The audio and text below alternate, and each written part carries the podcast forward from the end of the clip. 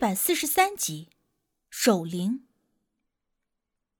随着无忌和周大宝的话，我们所有人都不由得安静了下来，一同竖着耳朵听周围是否有什么奇怪的声音。而我这什么都还没听见呢，打更的其中一人就突然惊恐的指着灵堂：“啊，我我怎么听着棺材里有动静？”他这话一说。立刻就和另外一个人退了两步，好像生怕棺材里蹦出个僵尸似的。但是奇怪的是，我比他们二人靠棺材距离更近，但是并没有听到什么奇异的声音啊！我看向了无忌和周大宝，问道：“你们到底听到什么了？”无忌蹙眉摇了摇头，而周大宝也皱着眉头说：“又没了。”刚才确实听到了什么声音，像是……他想了想，又接着道：“像是有人敲门似的，还很有节奏。”是棺材里面发出来的声音？我难以置信的问。只见周大宝点了点头，无忌也没有否认。我顿时背脊一紧，感觉周围阵阵阴凉。棺材里的是死人，而死人当然不可能发出任何声音。但如果大家都没有听错的话，那棺材里的声音到底是怎么来的？你、你、你们要弄什么，我们不管。到时候遇到了啥事儿，你们可别把我们给拖下水。两个打更的人话说着，脚底就跟抹了油似的，回了隔壁的小屋里。看样子。是仓库杂物房，我还听到了他们二人从内锁门的咔嗒声。我也有点发怵，就问无忌：“接下来该怎么办？”而无忌还没有等开口，周大宝就走上前去：“怕啥？有本仙儿在呢。”周大宝那小小的个头、稚嫩的声音，在这种情况下说出这种话，实在是让我有些哭笑不得。既然你行，那你来处理吧。无忌也不争出头，直接拉着我后退了几步，一副要看周大宝怎么办的样子。周大宝哼哼了一声：“哼，我来就我来。”话说间，周大宝就要上前去推棺材盖，可是用了用力，那棺材盖却纹丝不动。他自己啧了一声，然后绕着棺材转了一圈。又啧了一声。这棺材怎么用铁钉给钉死了？这不是添乱了吗？我一听他这话也愣了。要知道，这普通人的棺材都是用木楔子给楔死的，而只有那种罪大恶极的人的棺材才会用铁钉给钉死。后来也有说是死的时候就邪乎，而后怕会尸变的尸体。也会用铁钉给钉死。这棺钉属金，而金克木，金又属火，而死者属阴。一般会用铁钉钉死的棺材，一定是死者有什么问题，而有着问题的死尸，又一般都是因为魂魄未散尽的。而这用铁钉钉死的棺材，就相当于死者未曾离去的魂魄遭受了金火的炙热焚烧一样，会非常的难受。时间一长，就会怨气倍增。这薄真丽死了以后，本来就怨气很大，又是给父母托梦，又是闹阴不肯下葬，甚至还因此伤了人、见了血，这么大的怨气，在没有将怨气散去之前，强行的用铁钉封死了棺材，这就等于激怒了笼子里的囚困依旧的猛兽。若是蹦不出来还好。一旦逮着机会逃出了笼子，那可就是口口致命了。听到棺材被铁钉给钉死了，无忌也不再和周大宝抬杠，走上前去，绕着那棺材看了一圈。二十一颗金钉。无忌语声沉沉，眉心微蹙的说：“二十一颗，这也够毒的了。这薄真力。”到底是不是那个波拜医生的？对自己亲生女儿都下这么狠的手？周大宝惊讶过后，摇头感慨：“我并不清楚这二十一颗金钉有什么说道，就问无忌：‘二十一颗金钉是什么意思？又是有什么作用？’”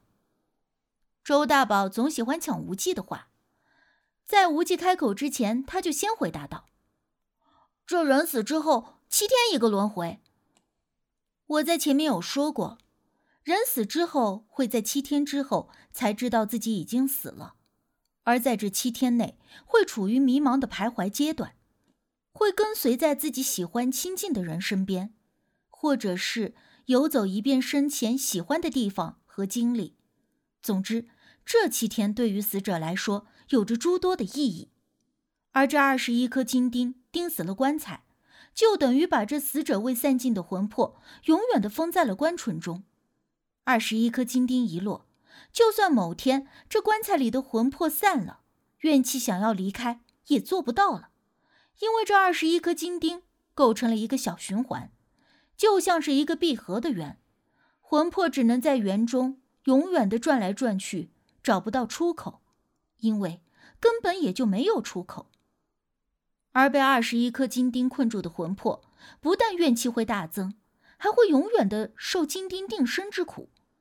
这二十一颗金钉在早年间是皇帝为了惩罚犯了大罪的罪人，人被处死以后，皇帝还不解气，就让法师发明了这二十一颗金钉的法子，为的就是让这罪人永世受苦。我闻言愕然，博百义一定是不清楚这金钉会对自己的女儿造成多大的伤害，不然他那么疼爱女儿。肯定不会做这种事儿的。无忌颔首。如果不是有人刻意报复，就是这落金钉的人，也并不了解这金钉的厉害。周大宝又啧啧了两声。这还真是人心叵测，我算是看明白了。想要看懂人心呢，我恐怕还要再修炼个千八百年才可以。我不由得看向了灵台上的遗像，说道：“既然这东西这么阴毒，那我们把金钉拔掉的话，博真丽是不是就不会再继续受苦了？”不行。这一次，无忌和周大宝难得的一致，异口同声的反对了我这个提议。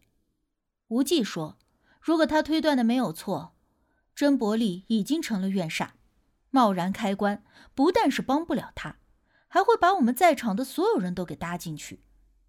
人死了以后，魂魄与肉身分离之后，也就成了鬼魂，是最普通、最低等的。而若这鬼魂有了一定的怨气，就会成为了恶鬼，或者是厉鬼。而这恶鬼再往上，就会成了煞。无忌所说的，这薄真力有可能已经成为了怨煞。也就是比恶鬼还要难搞的一些东西。周大宝也说：“今天是十五，而且这又是大半夜的。如果今天开棺，简直就等于给棺材里的薄真力投食一样。不过这食物却是我们自己。咱们还是先等等，等明天正午的时候再想办法处理一下。今晚上就先别动手了。”无忌也同意周大宝的意见，但是明天动手之前，还要先再会一会博百亿，问一问他这二十一颗金钉的事情，之后也算是有备无患，小心驶得万年船。但是因为刚才听到了棺材里的声音，虽然并不能百分之百的确定那真的是从棺材里发出来的声音，可为了以防万一，无忌和周大宝都建议晚上留在这里守一夜。如果这博真力真的有什么其他的邪乎事儿，夜里也正是高发期，我自然也没有意见。于是三个人就留了下来。这灵堂设在了房子的正堂，也就是一进门的正厅，而两侧和楼上都各自有空房间。我们三个人就暂时在左侧的房间里休息，这一旦出了什么事儿，也可以及时的赶到灵堂。不知道是夜里格外冷的原因，还是这屋子里本就阴气有些重，在房间里开着空调好一会儿，我们也没有觉得暖和。我裹着棉袄缩在沙发上，心里无奈，这一晚上肯定不好过。无忌看出了我有些冷，不知道从哪里翻出了一个毯子，盖在了我的身上，然后坐在了我身边的位置。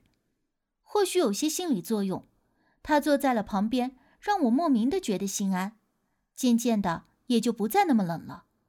而周大宝在其间时不时的去灵堂查看一下。是否有什么异样的情况？时间就这么一点点的走过，很快就到了午夜时分。若说我这年纪不大，但相比同龄人甚至是长者来说，都属于见到死人鬼魂比较多的，也算是比较淡定的。但是这一晚上发生的事，还是惊得我在很久之后都难以忘怀。